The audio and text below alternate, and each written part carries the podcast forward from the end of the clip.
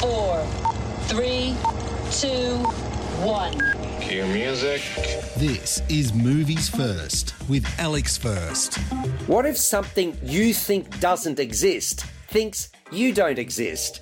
What if the giant yetis of legend are real and the stories we tell about them with their thick wild hair, booming roars, and enormous feet are like the tall tales they tell about us? But with a twist. To them, we're strangely hairless little beasts with screechy voices and freakishly small feet and entirely imaginary. That is until one bright young Yeti, Migo, as voiced by Channing Tatum, sees a human with his own eyes and becomes a believer.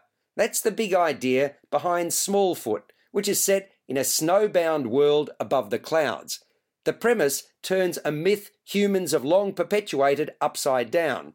Shocked at first, even frightened, Migo and Percy are soon delighted to have found each other even if at first the language barrier proves a major obstacle. For Migo, capturing a Smallfoot will be the greatest and most important thing he's ever done, and he can hardly wait to tell everyone in his village about it, if only he can get his tiny prize home in one piece. For Percy, a down on his luck animal television show host, evidence of an actual Yeti could put him one viral video away from the fame and glory he so craves, and he's determined to capitalize on his good fortune. But then complications arise.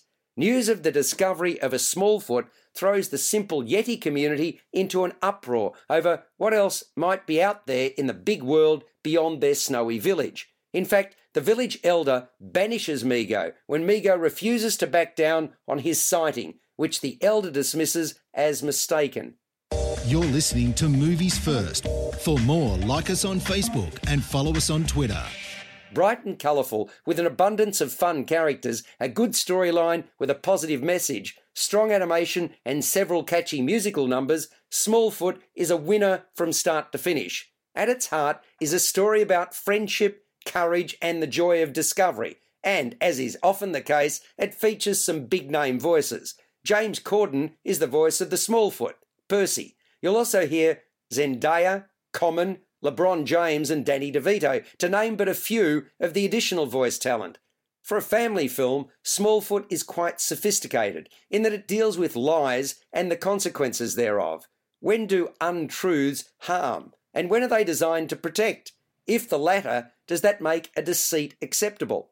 It's a movie that works for children and adults alike, and as the plot introduces twists, it never feels like a stretch. Humour is an integral component of many of the best animated features, and so it is here. It's effortless. I walked away thinking I'd seen something done with panache that'll hold widespread appeal. Smallfoot scores an 8 out of 10.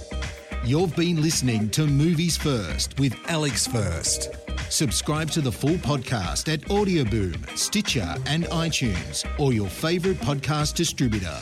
This has been another quality podcast production from Bytes.com.